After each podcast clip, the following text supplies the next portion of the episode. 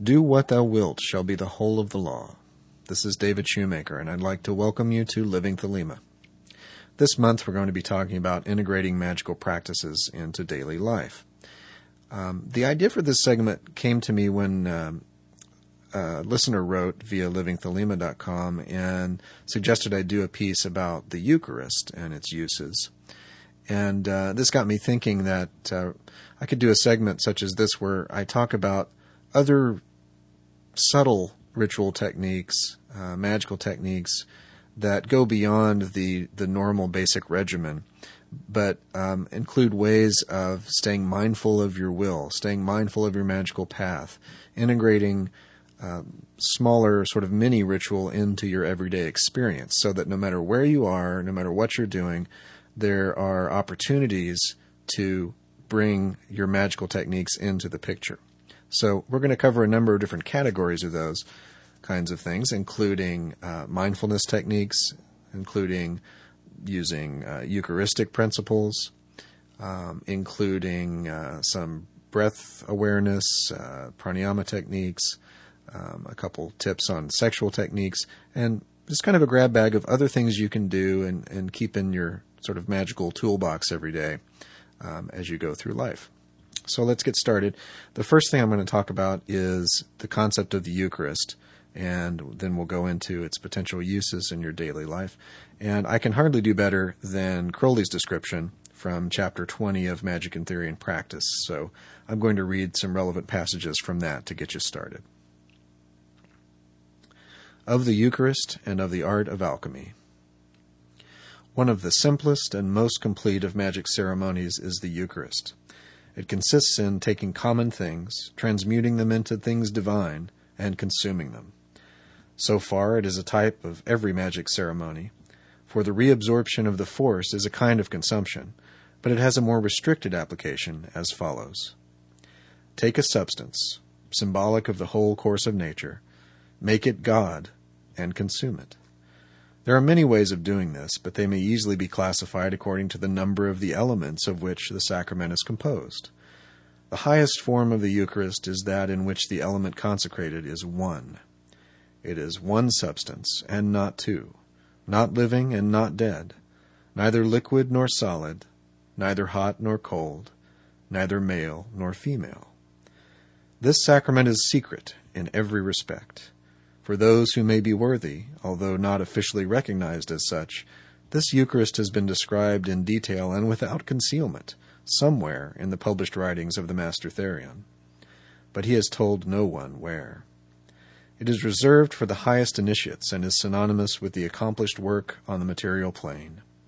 It is the medicine of metals, the stone of the wise, the potable gold, the elixir of life that is consumed therein. The altar is the bosom of Isis, the eternal mother. The chalice is, in effect, the cup of Our Lady Babylon herself. The wand is that which was, and is, and is to come. The Eucharist of two elements has its matter of the passives. The wafer, pantacle, is of corn, typical of earth. The wine, cup, represents water. There are certain other attributions. The wafer is the sun, for instance, and the wine is appropriate to Bacchus. The wafer may, however, be more complex, the cake of light described in Liber Legis. This is used in the exoteric Mass of the Phoenix, mixed with the blood of the Magus. This Mass should be performed daily at sunset by every magician. Corn and wine are equivalent to flesh and blood but it is easier to convert live substances into the body and blood of God than to perform this miracle upon dead matter. The Eucharist of three elements has for its basis the symbols of the three gunas. For tamas, darkness, take opium or nightshade or some sleepy medicine. For rajas, activity, take strychnine or other excitant. For sattva, calm, the cakes of light may again be suitable. The Eucharist of four elements consists of fire, air, water, and earth. These are represented by a flame for fire, by incense or roses for air, by wine for water, and by bread and salt for earth. The Eucharist of five elements has for its basis wine for taste, a rose for smell, a flame for sight, a bell for sound, and a dagger for touch.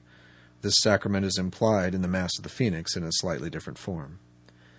The Eucharist of six elements has Father, Son, and Holy Spirit above, breath, water, and blood beneath. It is a sacrament reserved for high initiates. The Eucharist of seven elements is mystically identical with that of one. Of the method of consecrating the elements, it is only necessary to say that they should be treated as talismans. The circle and other furniture of the temple should receive the usual benefit of the banishings and consecrations. The oath should be taken, and the invocations made. When the divine force manifests in the elements, they should be solemnly consumed. There is also a simpler method of consecration reserved for initiates of high rank, of which it is here unlawful to speak. According to the nature of the sacrament, so will its results be. In some, one may receive a mystic grace, culminating in samadhi. In others, a simpler and more material benefit may be obtained. The highest sacrament, that of one element, is universal in its operation. According to the declared purpose of the work, so will the result be. It is a universal key of all magic. A Eucharist of some sort should most assuredly be consummated daily by every magician, and he should regard it as the main sustenance of his magical life. It is of more importance than any other magical ceremony, because it is a complete circle. The whole of the force expended is completely reabsorbed, yet the virtue is that vast gain represented by the abyss between man and God. The magician becomes filled with God, fed upon God, intoxicated with God. Little by little his body will become purified by the internal lustration of God. Day by day his mortal frame, shedding its earthly elements, will become in very truth the temple of the Holy Ghost. Day by day matter is replaced by spirit, the human by the divine. Ultimately the change will be complete.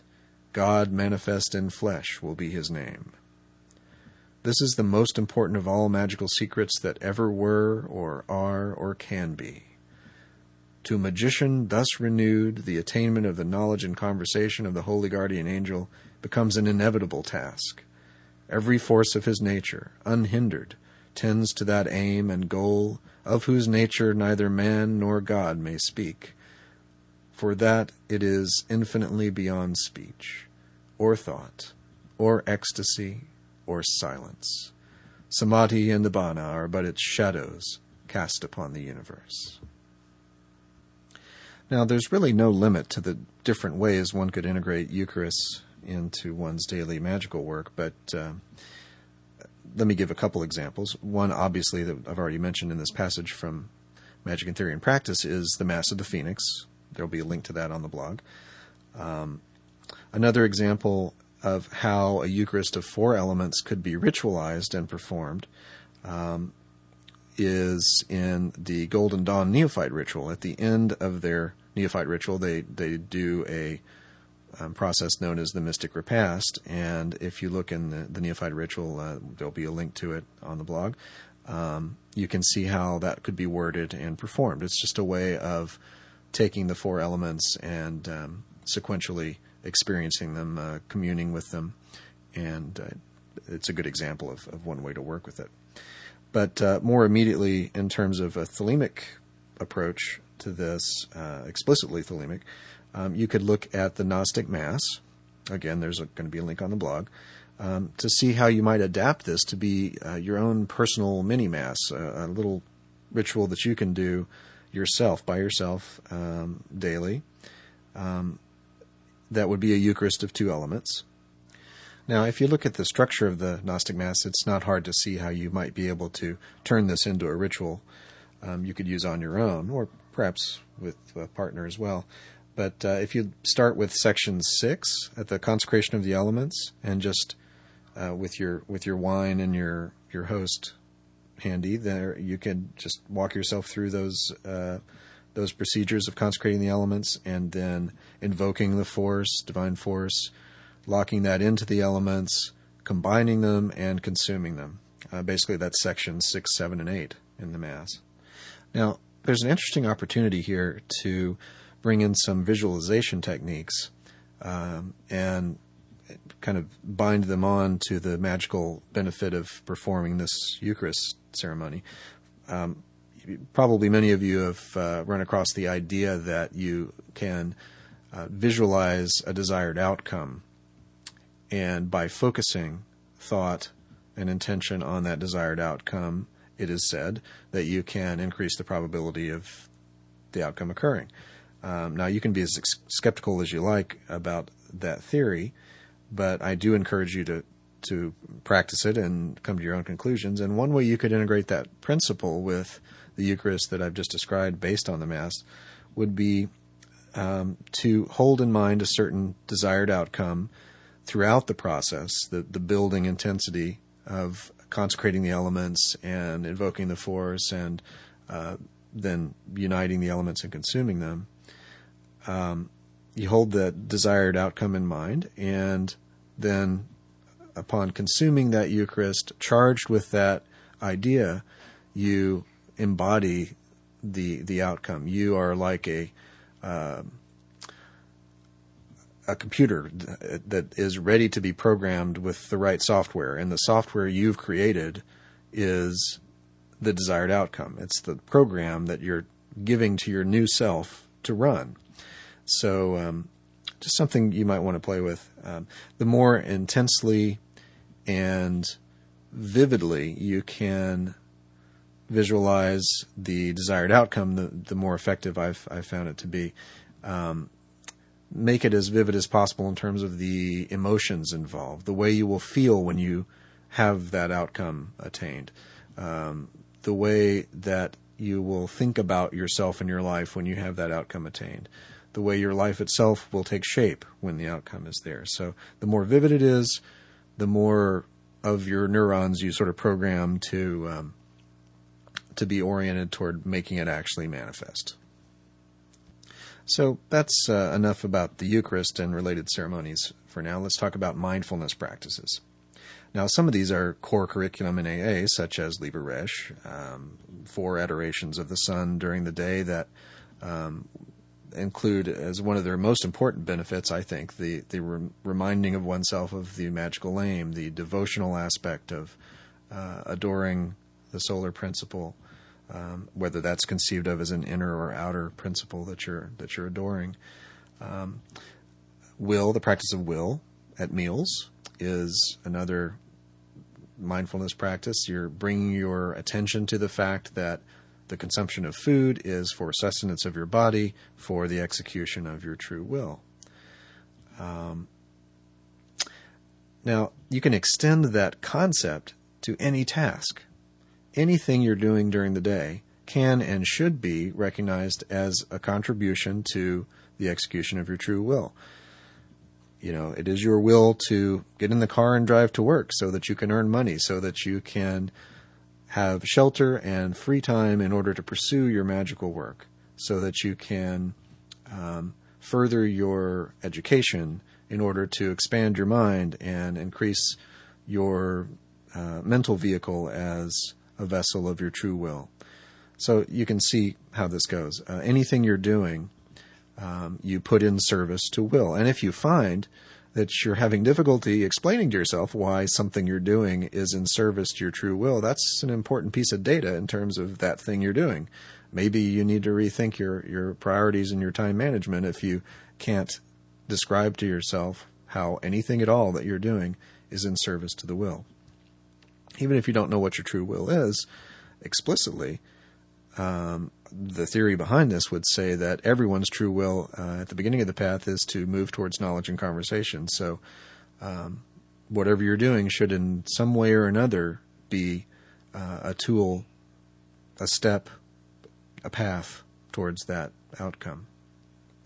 Another thing you can do, um, which is sort of a mindfulness practice and sort of a um, a balancing practice in your daily life is, uh, you know, in, in, the early stages of the path, one of the ways we conceptualize what we're trying to do is to be a balanced vessel, a balanced microcosm. And that's often described in terms of the pentagram. You're uh, balanced in the four elements in spirit. So, how can you be mindful of that? How can you live your life in such a way that makes it more likely for you to embody that balance? Well, have a daily practice that you note in your diary every day that corresponds to the five elements. Um, for example, each day have a little code. Um, I did this for, for many months a few years ago. Um, for example, S is spirit, F is fire, W is water, A is air, E is earth. And each day you're going to write in, at the end of the day, um, those five letters and then a number from 1 to 10 that is a rating of how much you embodied that aspect of self. So, earth, how well did you take care of your body that day, 1 to 10? Air, how well did you attend to the um, the aspects of your subconscious and and uh, sexuality and you know the the yesod idea. Um, for water, how much emphasis did you put on a well functioning intellect that day? For fire, how did you do in terms of devotion to your goal, um, devotion to the angel, uh, aspiration to the great work? And for spirit, how receptive were you to simply to the, the light of spirit manifesting through your life? Was your magical lamp lit uh, above your head, so to speak? Um, so if you spend each day in um, mindful awareness of how you are embodying the pentagram, uh, you may find, sure enough, that you actually embody it better than before. Um, another technique uh, involves uh, sexual practices. I referenced this briefly in my segment on sexual magic and mysticism, but just as a reminder here in this place, uh, anytime that you have sexual climax, you can devote that ecstasy to Nuit or to your holy guardian angel. Um, by doing so, you, uh, in my experience, and in the experience of those I've supervised, you can kind of hone the power of your will. You align that will force, that ecstatic will force, with the universe itself, and therefore you become um, a vessel for the power of the universe in your life. Now let's move on to some pranayama practices. These are in many ways mindfulness practices as well. For example, the simple process of breath awareness, uh, being mindful of the passage of the air in and out of your lungs, and that sort of thing is is very powerful when when done mindfully and with repetition. Um, the practice called Mahasatipatthana uh, basically is begins with a, a simple mantra like observance silently as you're as you're breathing that the breath is moving in, the breath is moving out. And the next thing you know, your awareness has actually shifted to the reality that maybe what's a little closer to what you're actually experiencing is that there's a sensation that the breath is moving in and out. And then with further practice, maybe you become aware that what you're really experiencing, what's truer, is that there's a perception of a sensation that the breath is moving in and out. And then maybe later still, you become aware that what really seems true now is that it is a perception of a tendency to have a sensation that the breath is moving in and out, and, and so on. Um, what's really happening here, the, the what I think is the deeper purpose of this, is to disidentify with the everyday ego as the center of consciousness. You are, by aid of practices like this, starting to identify more with superconsciousness, with that divine seed within you, rather than um, your everyday ego. And just watching the breath and watching what is watching the breath, uh, experiencing what is the real observer here, um, can be a pretty powerful experience also along the lines of ego disidentification, as I like to call it. Um, here's a mindfulness practice that also will help you um, begin to identify more with superconsciousness in, in moment to moment awareness. Um,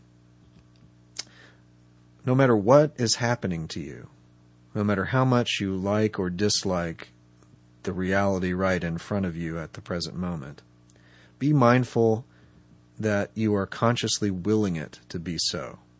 You're choosing your present reality.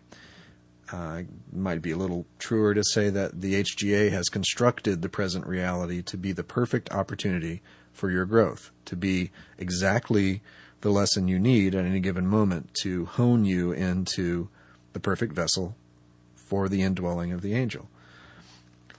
Um, the the truth behind this, I think, as I as I've alluded to before, is that if you push away the reality right in front of you, if you reject that aspect of Nuit that is manifesting in your life right at that moment, it's like you're refusing to locate yourself on a map and then expecting yourself to get somewhere on the map. How can you proceed to enact your will, to follow your path forward to a goal, if you refuse to acknowledge where you are as a starting place? And that's what you're doing if you're not embracing the reality right in front of you, even if you dislike it from the ego standpoint. Uh, embrace all the universe offers you in your daily life, whether your ego likes it or not, and you maximize your ability to move forward in accordance with your true will. Now, that covers the, the basic content I wanted to talk about today, and I hope that if you just take these very, you know, simple suggestions and run with them and, and uh, experiment with different ways of integrating them into your life, you'll find that what we're really talking about today in this segment is more than probably any other uh, Living Thelema segment I've done. This is really about living Thelema every day, moment to moment, bringing the magic in to your daily life. So I hope you found this useful. I look forward to receiving your comments and uh, requests for future segments, as always. Um, the podcast blog at speechinthesilence.com has uh, resources as well as um, I put those resources on livingthelema.com. Um, also, at livingthelema.com, you can find my bio, more about my, my work.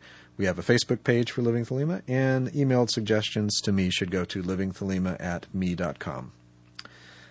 Thanks very much for listening. Love is the law, love under will.